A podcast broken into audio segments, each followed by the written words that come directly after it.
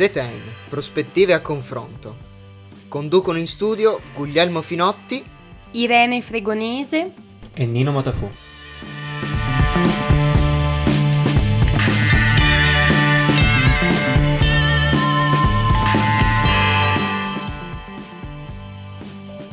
Buonasera, buonasera gentili radioascoltatori e radioascoltatrici, eccoci a una nuova puntata di ZN, bentornati, bentornati per questo pilota della quarta stagione, io sono sempre il vostro affezionatissimo Guglielmo Finotti e con me in collegamento da Hollywood di Piave, eh, fu Fossalta di Piave ma c'è stato recentemente girato un film, la mia carissima Irene Fregonese, ciao Irene. Buonasera a tutti, ciao Guglielmo e mm, ciao Nino. Buonasera, buonasera ragazzi. E qui abbiamo Nino, l'avete appena sentito dire- in direttissima da Messina, eh, dal profondo sud insulare. Ebbene, ebbene, ebbene, bentornati, bentornati a chi ci sta ascoltando su sambaradio.it, bentornati anche a chi sta recuperando la puntata via podcast, mi raccomando, noi ve lo diciamo fin da subito, seguiteci su tutti i social di questo mondo, fate i bravi. E dai, dai, dai, mi raccomando, piazzate questi like, eh, dovete sapere che in questi ultimi tempi mi sono iniziato a fare una cultura di Boris, per chi non, sti- per chi non, non la conoscesse è una interessante serie tv italiana sul teatro e in generale la produzione artistica, radio, beh più, più fiction che altro. È una fiction nella fiction, è bellissima, guardatevela, i consigli spiccioli non richiesti, sì, ZN è anche questo e mi mancava, infatti sono stato perculato selvaggiamente per questa mia lacuna, ma che sto recuperando. E ragazzi, voi come avete passato questi ultimi tempi? Vabbè, in realtà noi ci stiamo contattati molto spesso, ma eh, diciamo su- sono successe un po' di cose da quando ci siamo sentiti l'ultima volta con il finale della terza stagione, mi pare, no? È tipo, uh, non lo so, è caduto il governo, non c'è più Giuseppi, Giuseppi... Eh, sì, con, con un po' di cose stai forse alludendo a, non lo so, qualcosa tipo Mario Draghi. cof, cof. Draghi! Mm, Marione, beh, Marione Nazionale è venuto a salvarci. Vediamo, vediamo se riesce, no, se riesce a fare perché... qualcosa oppure se, se, verrà, se verrà messo con i bastoni tra le ruote e cadendo a terra stramazzante. Speriamo, no, speriamo. Sì, il vero aggiornamento è che a Fossalta di Piave hanno girato un film dedicato ad uno dei più importanti romanzi di Ernest Hemingway, che lo ricordo ai nostri carissimi radioascoltatori, il premio Nobel per la letteratura, è stato ferito a Fossalta di Piave l'8 luglio 1918 mentre prestava servizio come volontario della Croce Rossa americana. Da qui il bellissimo paese di 3.500 abitanti che mi ha dato i Natali è divenuto il set di una hollywoodiana produzione cinematografica. Quindi diciamo che in questi tre mesi più che il governo Draghi darei rilevanza a Fossalta di Hollywood. Che dici Nino? Guarda, io ho finito i popcorn non tanto per le questioni nazionali, ma per quelle locali, perché c'è stato una, un forte dibattito e una, una, crisi apparente per il nostro sindaco De Luca, che il cognome è una garanzia, se non, se non andiamo a prendere lo scrittore per gli altri, eh, una prognosi di TSO non scappa mai, ehm, che ha mm, minacciato le dimissioni, salvo poi strapparle alle 23.59 dell'ultimo giorno utile dopo una diretta Facebook di 4 ore. Quindi, insomma, ci sono stati grandi avvenimenti, grandi avvenimenti, poco studio e molti, molti avvenimenti importanti. Quindi insomma mi stai dicendo che tutti quelli chiamati De Luca non se ne stanno mai fermi? Salva Harry e gli altri sì. E io l'unica speranza è il, il, il, grande Harry, però non ho, gli altri sfortunatamente... Ma, senti Rene, posso fare una brutta battuta su Fossalta di Piave? Guarda, anche se è bruttissima, la puoi fare. Allora, secondo me, secondo me, anche alla luce di quello che hai appena raccontato su quello che è successo a Ernest Hemingway a Fossalta di Piave, direi che se sapesse, se sapesse, se sapesse che oggi stanno girando un film a Fossalta di Piave, in suo onore, penso che manderebbe un po' tutti a quel paese. Detto questo, prima di iniziare a introdurre no! il tema della puntata, no, no, no, no, no, no, no, no, no, no, no, no, no, no, ci ascoltiamo un po' di musica. Perché abbiamo una nuova playlist su Spotify che vi consigliamo, curata dal nostro fantastico Giacomo Calanna, che vi consigliamo di andarvi a recuperare. E da quella playlist abbiamo per voi un orgasmo, orgasmo di Calcutta. Questa radio fa parte del circuito Raduni, l'associazione italiana degli operatori e dei media universitari. Scopri le radio universitarie italiane su raduni.org e seguici sul social network. Bentornati dopo questa prima piccola pausa musicale. E mm, diciamo che adesso che abbiamo finito il momento cosiddetto cazzeggio, possiamo incominciare a parlare no, di cose serie. No, eh, sei una guastafeste, Irene. Mi dissocio, Twitch, io mi dissocio. Allora, ripeto, visto che abbiamo finito il momento cazzeggio, va bene, te lo scandisco bene, Irene. La presidente Vabbè, che con te la pensa uguale. No, non è più qui con me, è fuori dallo studio di registrazione, non saprà mai tutto ciò. Um, torniamo, ragazzi, serietà, vi prego. Uh, torniamo a introdurre il, um, l'argomento di questa prima puntata pilota della quarta stagione che è la madre Russia. Questo perché eh, diciamo che ultimamente la Russia è stata un po' al centro delle nostre, delle nostre home screen, dei nostri aggiornamenti social, dei nostri aggiornamenti news, quindi insomma abbiamo pensato di dedicarci una piccola puntata appositamente per questo.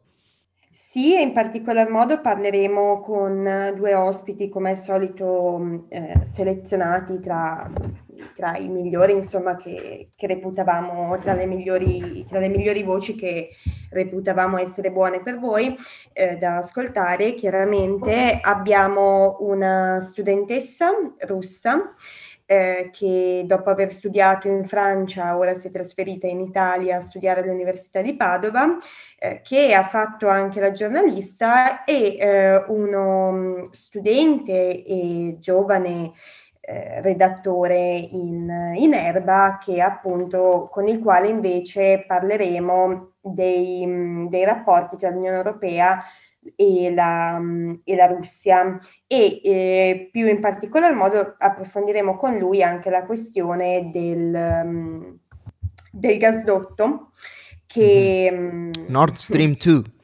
Esatto, e che appunto come vedremo è una questione abbastanza delicata che coinvolge eh, una platea di attori internazionali di non poco calibro con dei rilevantissimi interessi geopolitici in gioco.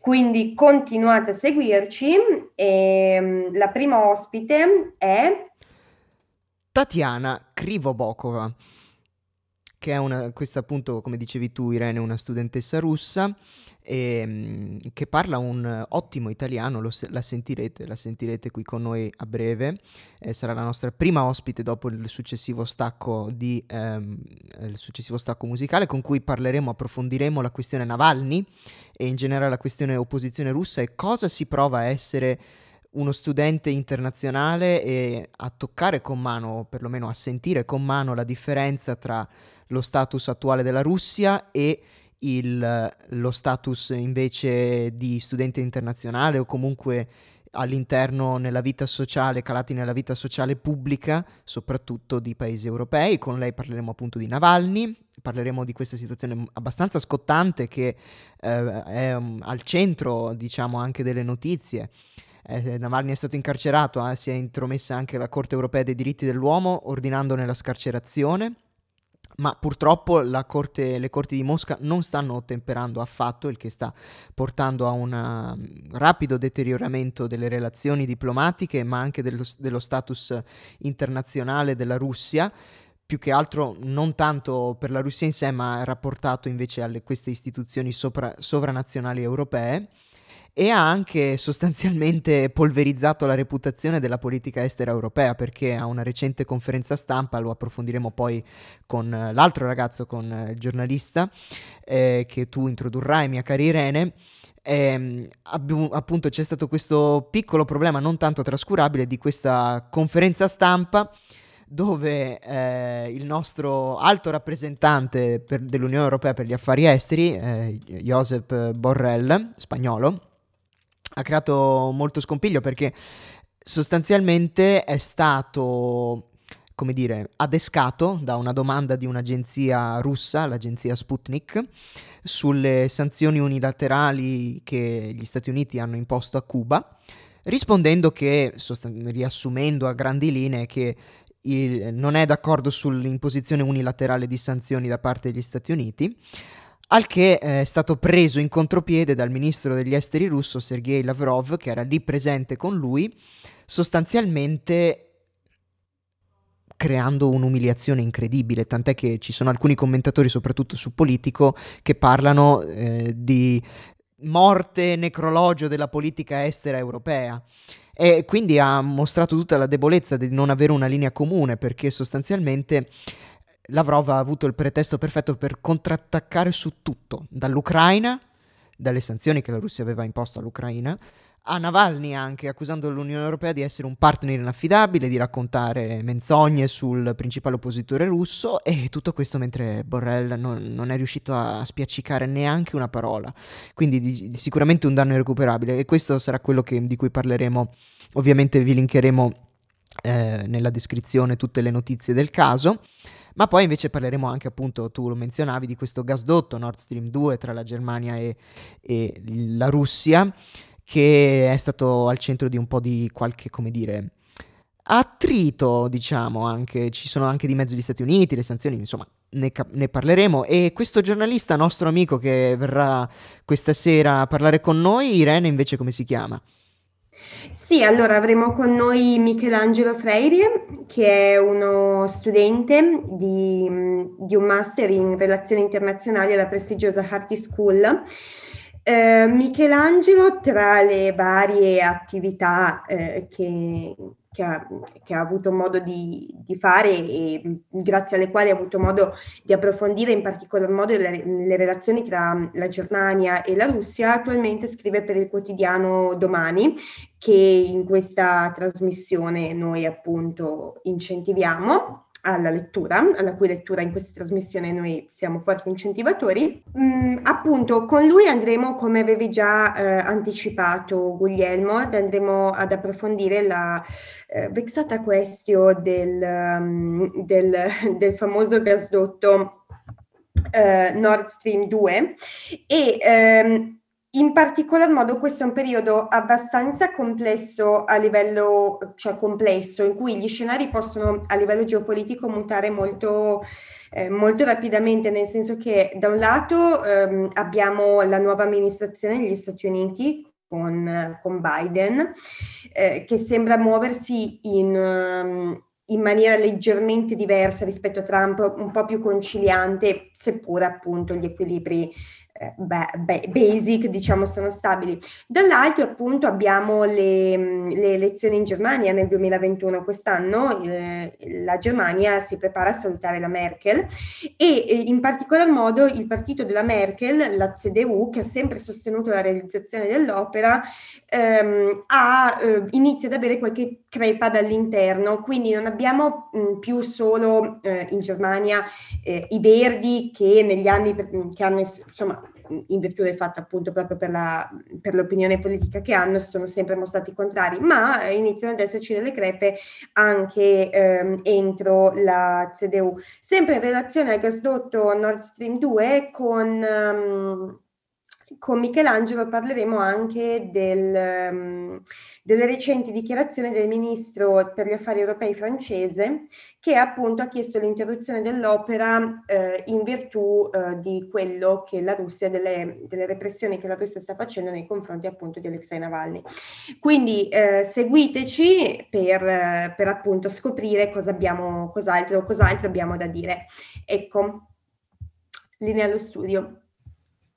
Va bene, allora prima di avere gli ospiti in trasmissione, diciamo che andiamo con un altro stacco musicale. Sì, guarda Nino, mi pare un'eccellente idea. E visto che stiamo parlando di Russia, perché non mandare Mother Russia degli Iron Maiden, mi chiedo. E infatti. Questa radio fa parte del circuito Raduni, l'associazione italiana degli operatori e dei media universitari. Scopri le radio universitarie italiane su raduni.org e seguici sul social network.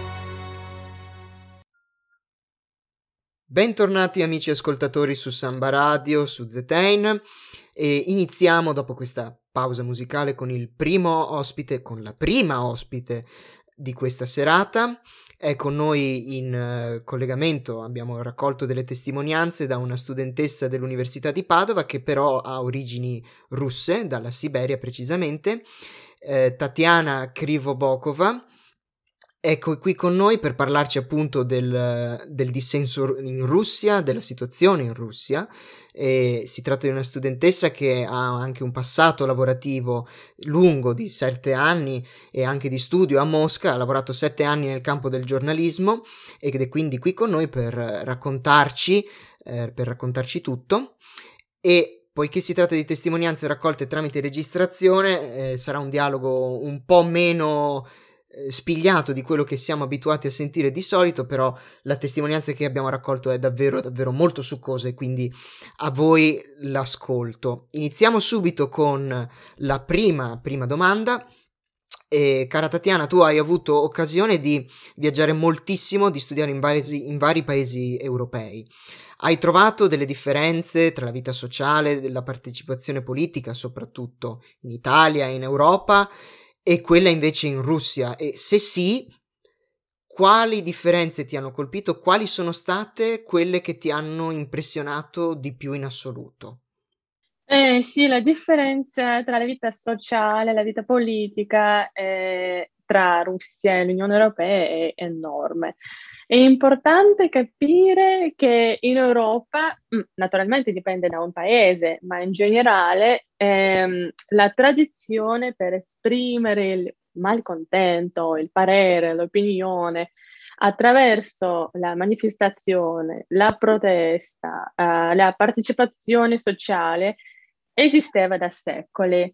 Mentre in Russia eh, ci sono stati esempi storici ma non si sono trasformati in una forte istituzione politica, capito? E io osservo in, Euro- in Europa la fede nell'efficacia dell'attività sociale e politica, intanto che i russi sono normalmente piuttosto scettici. Sicuramente la nuova generazione, i giovani che sono stati cresciuti nel mondo globalizzato, sono più proattivi, ma non siamo noi che prendiamo le decisioni politiche. E in Europa, se la manifestazione è pacifica, non c'è oppressione da parte dell'autorità. Non importa quale sia l'argomento del meeting, può essere. Eh, ma in Russia invece non è così facile ottenere il permesso di manifestare perché si deve ottenere il permesso non è così fattibile la posizione politica. Eh, in altro c'è, mm, c'è un'altra differenza, eh, almeno tra Russia e Italia. Eh, I russi lavorano tantissimo, penso più, sono stati al lavoro, non hanno molto tempo per, per la partecipazione sociale, e molti di loro lavorano nel settore statale controllato dal governo. Quindi ecco perché eh, è così efficace come nell'Unione Europea, secondo me. E, ehm, allora, mh, viste e considerate le tue esperienze all'estero, ti chiedo, ma è per caso cambiata la percezione politica che avevi della Russia una volta che ti, che ti sei trasferita all'estero per studiare sia in Francia che qui in Italia? Se sì, com'è cambiata? La mia percezione della situazione politica in Russia è mutata abbastanza quando mi sono trasferita nell'Unione Europea, in senso che ho capito che in realtà la vita sociale in Russia non è tanto discussa all'estero come credono i russi. L'Unione Europea non si preoccupa così tanto di ciò che sta accadendo in Russia. In Russia, voglio dire, eh, possono fare affermazioni diplomatiche di tanto in tanto, ma non fa parte del discorso politico molto attivo. È interessante dato che la propaganda russa si concentra molto sulle mh, cosiddette nazioni straniere, aggressive, che cercano di destabilizzare la Russia, ma in realtà i paesi europei hanno tanto da discutere e da fare tra di loro senza preoccuparsi della Russia. E qua in Europa si vede meglio che i paesi europei sono più interessati alle amicizie, alla pace con eh, la Russia piuttosto che al confronto. Poi parliamo anche della repressione delle proteste che c'è stata, tra repressione armata, la propaganda, l'oscuramento delle notizie delle manifestazioni sui social network. Il Cremlino sembra aver intrapreso una linea sempre più dura nei confronti dei manifestanti e anche degli oppositori. Eppure queste manifestazioni si stanno intensificando e quindi cosa è cambiato recentemente? C'è stato un effettivo cambio nella percezione del governo Putin da parte della popolazione? Eh, guarda, ci sono diversi fattori qua, secondo molti analisti russi.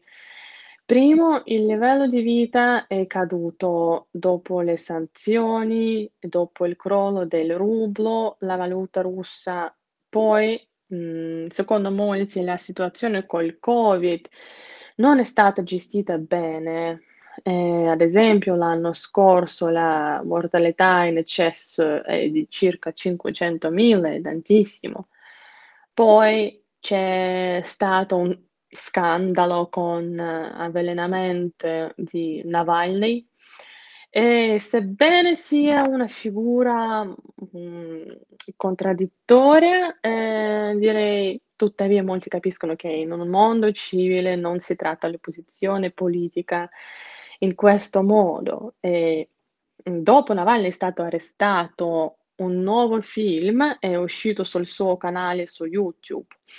Di solito pubblico inchieste sui funzionari, propagandisti, ma quella volta era un film sul palazzo o villa di Putin. E ormai ci sono più di 110 milioni di visualizzazioni e per capire la scala, la popolazione delle Russia è circa 140 milioni.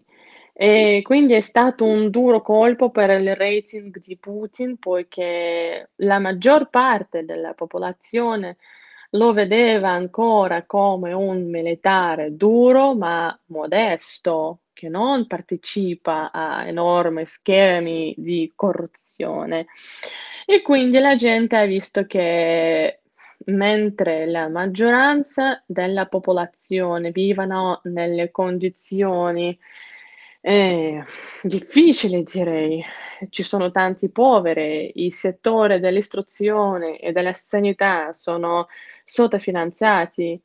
Il leader vive in un tale lusso. Ok, eh, spostiamoci ora sulla figura di Navalny. Al momento è dipinto praticamente come un paladino anti-Putin per eccellenza e sta rischiando appunto la sua vita per liberare il suo paese. Ma eh, se andiamo a vedere il suo passato politico, vediamo come è stato ricco di trasform- trasformismo. Eh, un profilo disponibile sull'internazionale eh, che abbiamo letto, infatti, lo definisce camaleontico.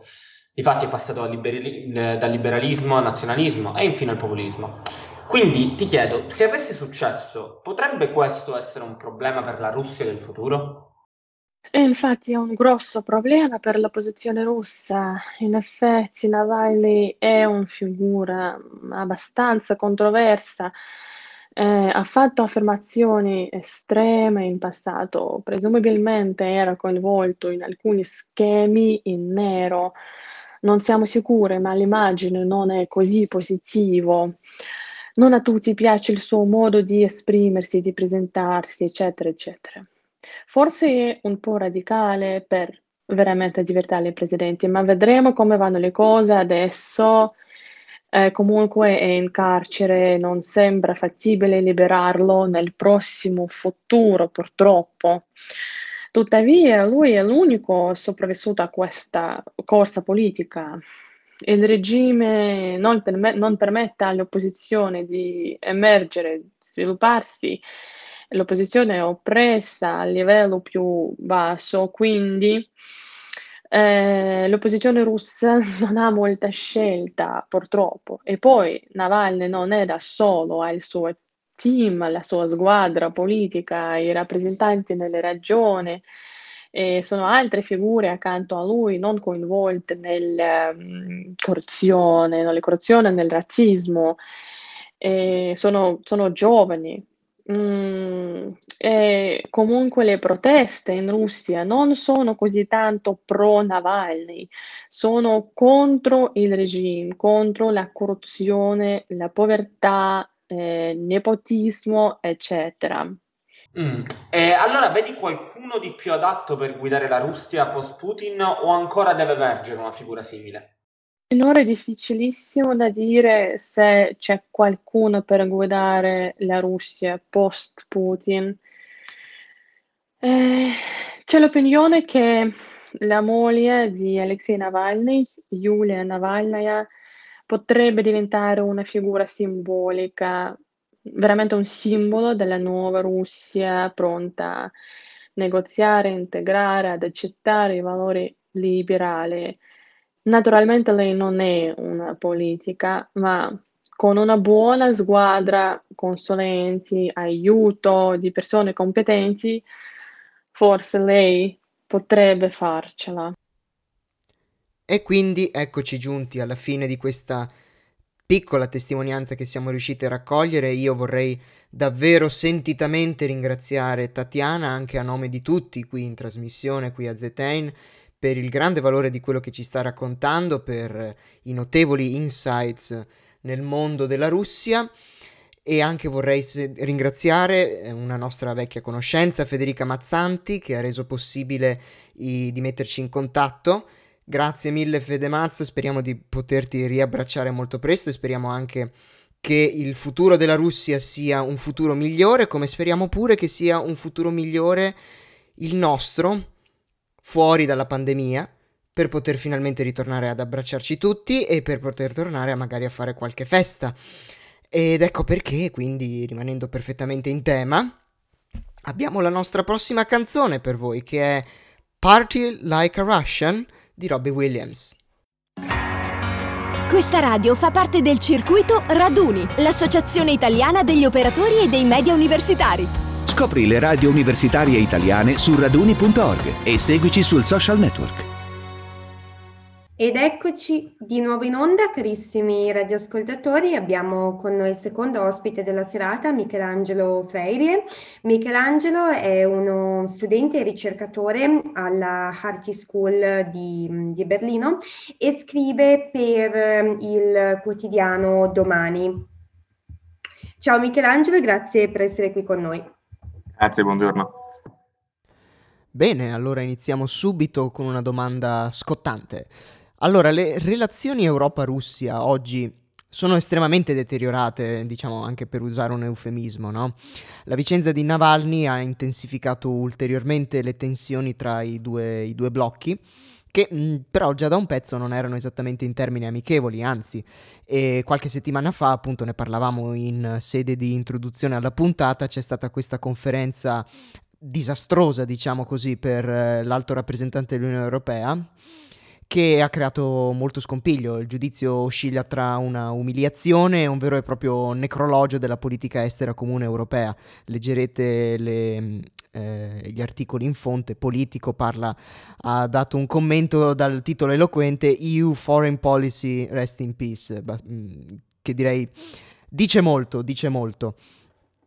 E ehm, quindi siamo qui, riassumendo brevemente, potete riascoltarvi quello che avevamo detto prima e però a questo punto chiedo, siamo di fronte, visto tutto quello che è successo, siamo di fronte a un danno irrecuperabile per la politica estera comune europea, ma soprattutto dovremmo forse prendere atto dei limiti che può avere una politica estera comune quando si tratta di uniformare le linee di tanti paesi, ben 27?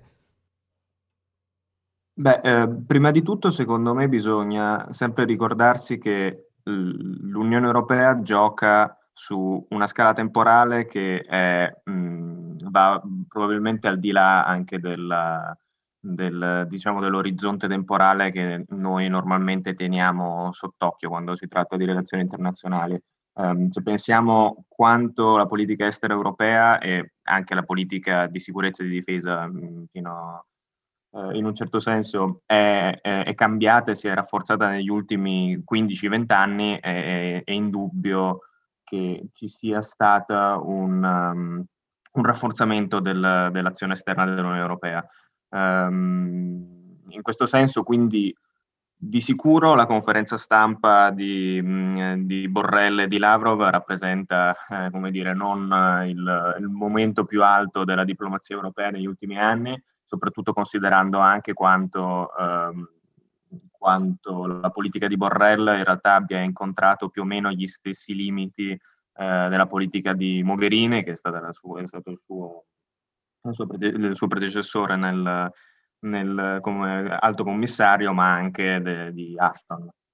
Uh, di sicuro la cosa che secondo me uh, molti hanno sottovalutato e che secondo me invece è qualcosa di abbastanza notevole è il fatto che la volontà russa di umiliare e attivamente cercare di mettere in difficoltà Borrell nella conferenza stampa di Mosca in realtà dimostra quanto, quanto la politica estera europea sia eh, molto più efficace e molto più, ehm, come dire, influente di quanto non possa sembrare. I russi non fanno mai nulla a caso, nel senso che per eh, tantissimi anni la Russia ha provato a bilateralizzare i rapporti fra eh, Russia e paesi europei, cioè nel senso di eh, intrattenere rapporti con i singoli Stati membri ignorando completamente le istituzioni europee.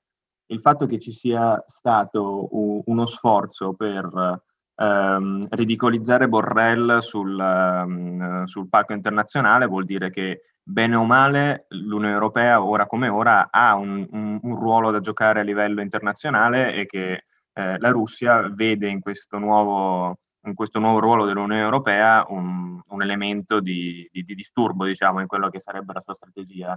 Cercare di parlare con, paesi, con, con gli Stati membri singolarmente, come ha sempre fatto, ehm, ponendoli l'uno contro l'altro. Non a caso, negli ultimi, nelle ultime riunioni che ci sono state fra i ministri degli esteri e Borrell, ad esempio, non hanno portato, come molti dicevano, alle dimissioni di Borrell proprio perché i paesi, i leader degli stati membri hanno deciso che ehm, accanirsi inutilmente sul, sul, sull'altro rappresentante avrebbe rappresentato in ogni caso una vittoria da parte di Mosca, comunque avrebbe mostrato quella disunità che ehm, che Lavrov e che Cremlino hanno cercato di alimentare con, questo, ehm, con questa trappola, diciamo.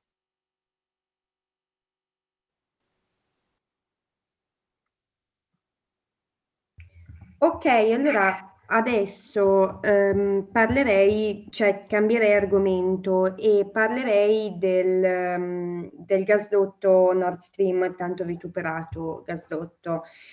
Mm. E ehm, ti volevo domandare, secondo te, come le prossime elezioni in Germania impatteranno sulla vicenda, specie alla luce degli orientamenti espressi dai partiti e in particolare, ehm, oltre alla classica, canonica e consolidata contrarietà dei Verdi, anche in riferimento alle mh, divisioni interne alla CDU?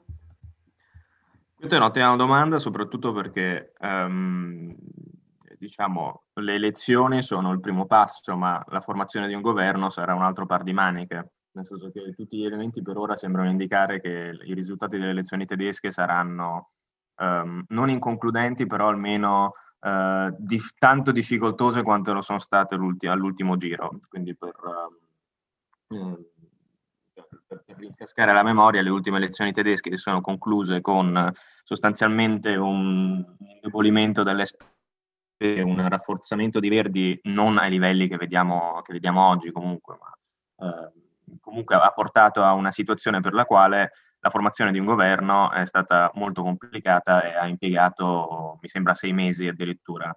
Eh, quindi le elezioni sono state a settembre, il, governo, il nuovo governo Merkel poi è entrato, ha, ha preso eh, stato, ha preso il voto di fiducia all'inizio dell'anno seguente. Per ora sembra che questa situazione si, si, si ripeterà, nel senso che con l'SPD che comunque è ormai eh, calata ha raggiunto probabilmente il, il punto più basso che, che, che può raggiungere ehm, un partito di, di, di, tale dimensione, questo poi ovviamente è, è tutto da vedere, però tutti, tutti, gli analisti sembrano essere d'accordo sul fatto che eh, sotto il 13, 14, 15% è difficile che l'SPD cala, cali.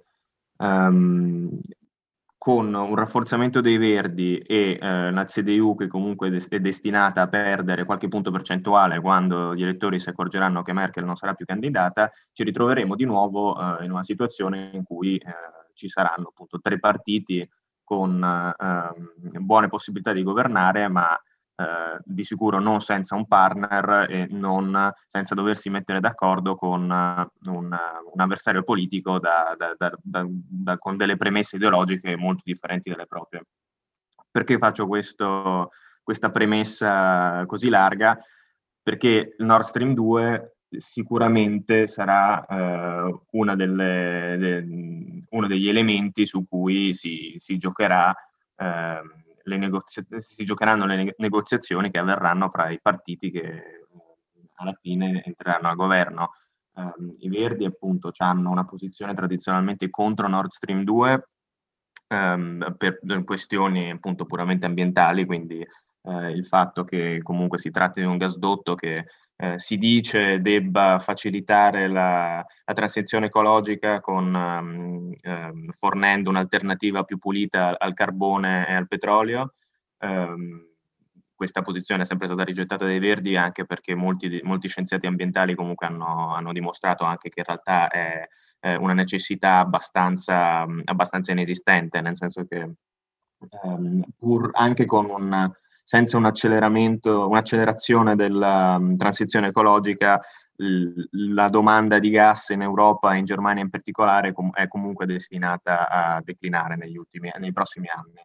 Um, quindi, vista la, l'inutilità, anzi il danno che, che Nord Stream 2 um, apporterebbe da un punto di vista ambientale, eh, i Verdi rafforzano la propria argomentazione anche eh, con appunto, le posizioni eh, di politica estera che sono un po' le, quelle che sono presenti anche a livello, a livello europeo, no? quindi il Nord Stream 2 renderebbe l'Europa e la Germania più dipendenti dal, da, dalla Russia, che potrebbe portare a una, a una nuova crisi eh, in Ucraina e in Europa orientale, eccetera, eccetera.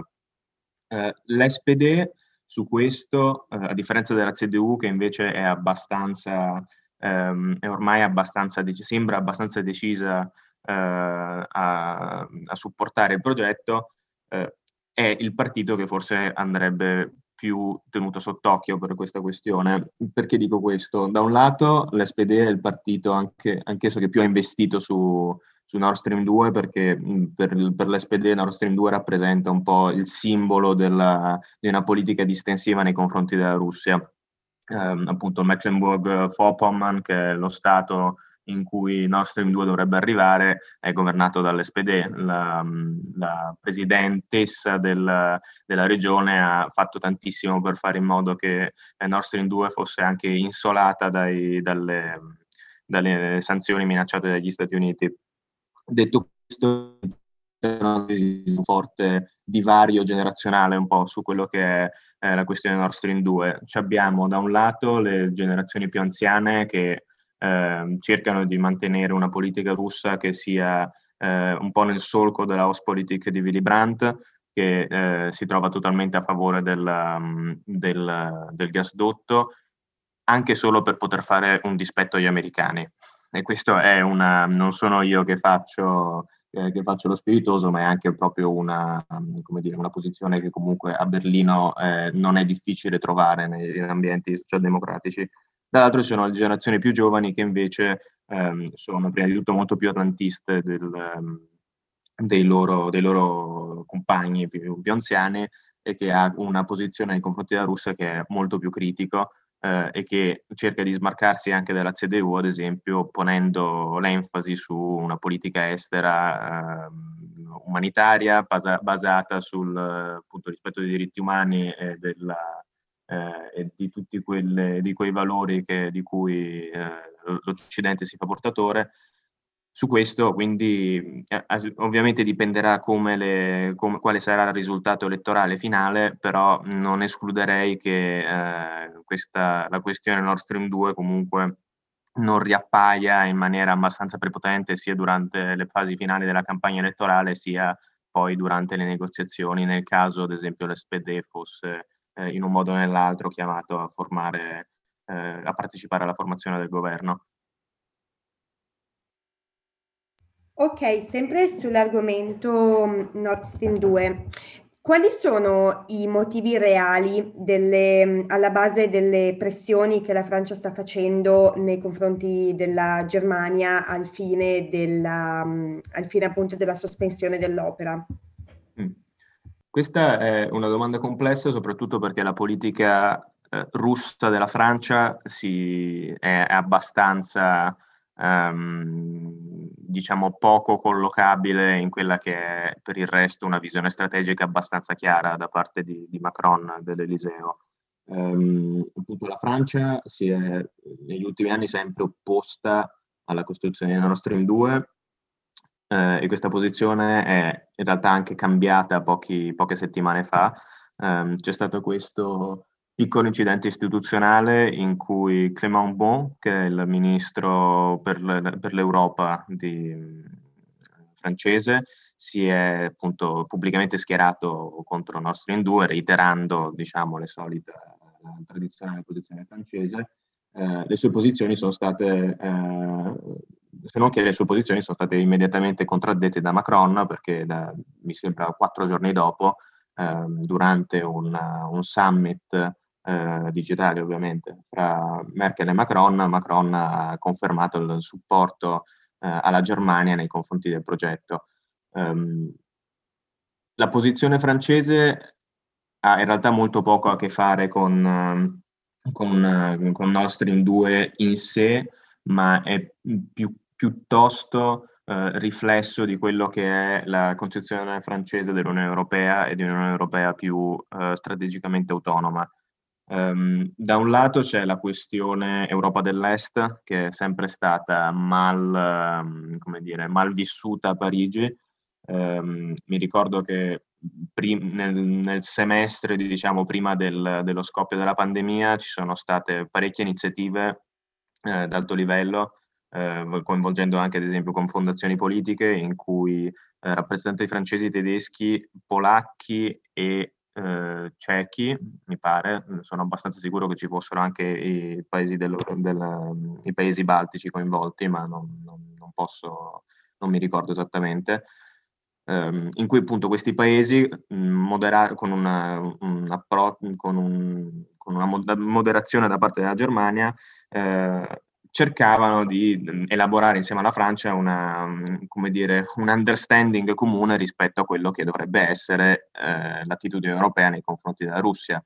La Francia è storicamente un paese eh, che, come la Germania, punta a un rapporto più disteso nei confronti della Federazione russa e con l'Unione Sovietica ancora prima. A differenza della Germania, questo è mh, mm, spesso fatto per smarcarsi da, dalla posizione atlantista di appunto, opposizione ehm, opposizione dura nei confronti del, dell'aggressione russa in Ucraina e in, in altre parti ehm, de, dello scacchiere europeo, ma anche medio orientale.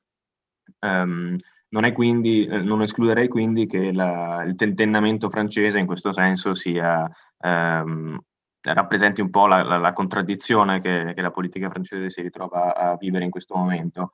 Da un lato è, è indubbio che appunto la Nord Stream 2 eh, vada a ridurre la, l'autonomia dell'Unione Europea sul, sul fronte energetico. Dall'altro eh, è anche evidente che ehm, se si vuole perseguire una, una, visione di un'Unione Europea eh, appunto autonoma, soprattutto dagli Stati Uniti, nella prospettiva francese, debba esistere un qualche tipo di risposta nei confronti delle sanzioni imposte dagli Stati Uniti sul, sul caso Nord Stream 2. Um, in questo senso vediamo quindi una sorta di, di, di, di crisi della, della, politica, della politica eh, est europea eh, francese. Ulti, l'ultimo punto che ovviamente um, mi sento di, dover notare è il fatto che molto spesso, eh, e soprattutto appunto nelle ultime settimane, la questione Nord Stream 2 viene discussa eh, più o meno in parallelo agli eh, interventi europei in Mali e nella regione del Sahel. È molto, è molto, più raro di quanto si pensi in realtà che eh, avvengano realmente degli scambi eh, fra dossier, quindi una cosa del tipo noi vi sosteniamo con Nord Stream 2 ma voi dovete sostenere noi eh, nei, negli interventi in, in Africa, in Africa subsahariana, eh, in questo, in questo caso nel Sahel. Detto questo, appunto, non, non, escluderei che anche lì ci sia stato, in, un certo senso, una, una, sorta di scambio, comunque una sorta di, di, di, di collegamento dei due dossier, eh, anche se mh, è qualcosa che sarebbe, diciamo, atipico nella relazione fra Parigi e, Berlini, e Berlino, se non altro perché eh, i due paesi cercano genuinamente di, di, di, di, perseguire obiettivi comuni o comunque di avere una, ste- una la stessa chiave di lettura, mh, soprattutto per quel che riguarda l'Europa dell'Est. Ok, e allora per concludere um, l'intervista e il discorso su Nord Stream 2, una domanda un attimino più specifica, ossia come eh, si è posta, anche se sappiamo che comunque inizialmente era in opposizione, e come si porrà l'Italia rispetto al progetto Nord Stream 2, non in- individualmente ma insieme sempre eh, come voce dell'Unione Europea, e poi allargando un attimino di più il, uh, il campo visivo, um, con, il nuovo, con l'insediamento del nuovo governo Draghi, eh, quali saranno i rapporti Italia-Russia, um, che non è sempre stato al centro della nostra politica estera, ma comunque è un importante partner sicuramente dal punto di vista dei gas naturali.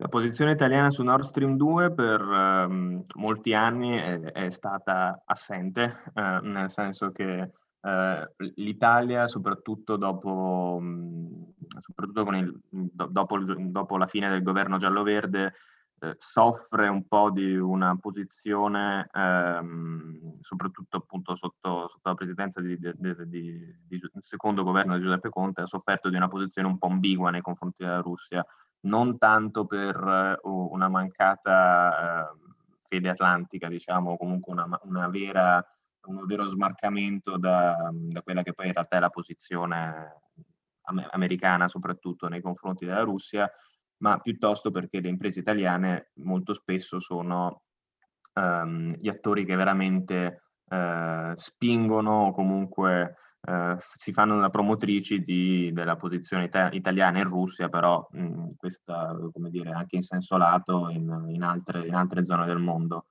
Um, Nord Stream 2, va ricordato, eh, è anche una grande, come dire, un po' un'eccezione nella, nella politica energetica europea perché eh, quando, eh, con l'inizio delle discussioni su Nord Stream 2, ehm, eh, cioè, parallelamente anzi alle discussioni su Nord Stream 2, eh, in Italia si, eh, si, si discuteva sull'opportunità di costruire South Stream, quindi una, una, un corridoio, una, una, pipeline che avrebbe collegato la, la Russia meridionale con, eh, con l'Italia. Quel progetto è stato cassato dall'Unione Europea Um, e anche per questo per molti anni c'è stata soprattutto una posizione abbastanza rancorosa da parte dell'Italia perché il ragionamento era un po' ma come a noi avete impedito di costruire South Stream, South Stream per uh, questioni anche abbastanza condivisibili, quindi appunto uh, Gazprom uh, ad esempio non può, non può rispettare o meno non rispettava secondo i progetti per South Stream le le linee guida dell'Unione Europea su, sulla liberalizzazione di mercato e sull'integrazione verticale, diciamo, quindi sulle um, regole di concorrenza, sulla gestione di, delle, delle, consegne di gas, eh, però, permette, però, eh, permettete invece alla Germania di costruirlo, cioè questa cosa non è, non è giusta. Ecco. In realtà eh, negli ultimi mesi ho anche letto alcuni ragionamenti su come eh, una moratoria su Nord Stream 2 potrebbe in realtà trasformare l'Italia in un, um, in un hub di distribuzione energetica, eh, prima di tutto grazie soprattutto alla TAP, quindi eh, la, la, la, il, il, gasdotto che collega il sud dell'Italia con eh, l'Azerbaijan, e appunto l'area dell'Asia centrale, quindi ehm, questo caso la Russia non, non gioca un ruolo determinante.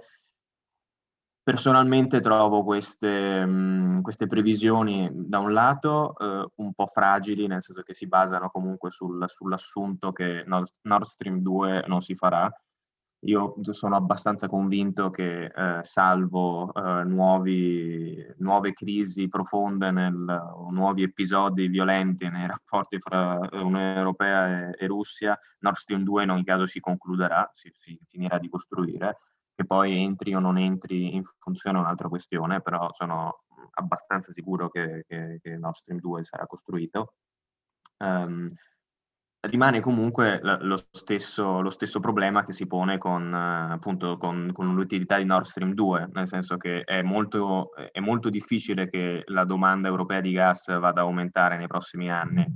Eh, quindi, esatto, quindi questa è la strategia, pensare che ehm, appunto la non, non, costruzione o non l'utilizzo del Nord Stream 2 possa, possa trasformare l'Italia in un eh, in un um, player chiave nel, nel, mercato energetico europeo per quello che riguarda il gas che viene dall'est Europa e Asia centrale, mi sembra abbastanza illusorio.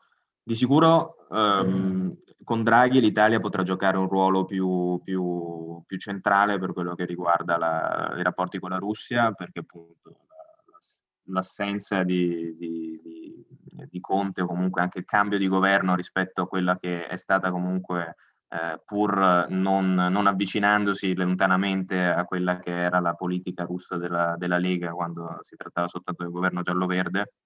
Um, questo appunto l'allontanamento, comunque il cambio, uh, il cambio di, leadership al vertice facilita un po', rende più credibile l'Italia come un paese che se vuole parlare con la Russia o comunque spinge per un rapporto più conciliante con la Russia lo fa per convinzione non per appunto posizioni ideologiche magari affini. Rimane eh, ovviamente vedremo, vedremo, vedremo, esattamente che cosa succederà adesso con uh, Marione al comando, diciamo. Comunque, purtroppo il tempo è un po' tiranno, quindi diciamo che stiamo arrivando un po' alla fine di quello che ci è concesso a nostra disposizione, però volevo veramente ringraziarti, volevo ring- veramente ringraziarti, ringraziarti moltissimo per il tuo intervento che ci è piaciuto molto e continueremo a seguirti e a leggerti soprattutto anche su domani, almeno io personalmente farò così e volevamo ringraziarti, penso anche a nome di tutti, ora p- credo che riceverai anche i ringraziamenti da parte di Nino e Irene, vero ragazzi? Absolutely. Assolutamente sì, grazie mille per, per, essere stato con noi. Assolutamente, grazie a voi di, di, di avermi invitato. E rieccoci qui, rieccoci qui per i nostri saluti e speriamo che questa prima puntata della quarta stagione vi sia piaciuta. Signore e signori, noi ci risentiamo tra due settimane perché sì, il format cambia leggermente per eh, assicurare le migliori possibili standard, i, i, migliori possibili standard di qualità. Zetain sarà da oggi in poi, eh, da questa stagione, in cadenza bisettimanale. Ma non temete perché questo significa che avremo un po' di extra care nel selezionare argomenti e ospiti per produrre sempre materiale di alta qualità, come siamo soliti proporvi, visto che purtroppo le tesi di laurea non si scrivono da sole. E eh, direi che per questa settimana è tutto. Noi vi invitiamo come sempre a eh, documentarvi su in, sul nostro post su sambaradio.it dove troverete tutte le fonti, a seguirci su Instagram, Facebook e anche su Spotify ovviamente dove avrete sempre aggiornatissime tutte le puntate l'archivio. E Dulcis in Fundo, eh, visto che è uscita recentemente la nuova playlist di Spotify da cui abbiamo preso alcune delle canzoni che avete sentito quest'oggi, vi invitiamo a guardare anche quella. Nino ne sarà molto felice che ho fatto questo riferimento, vero Nino? Dai, andata. Questa volta andata, bene. E noi vi, vi salutiamo e ci vediamo tra due settimane. E da Guglielmo Finotti, Irene Pregonese e Nino Matafu anche per questa volta è tutto. Ciao!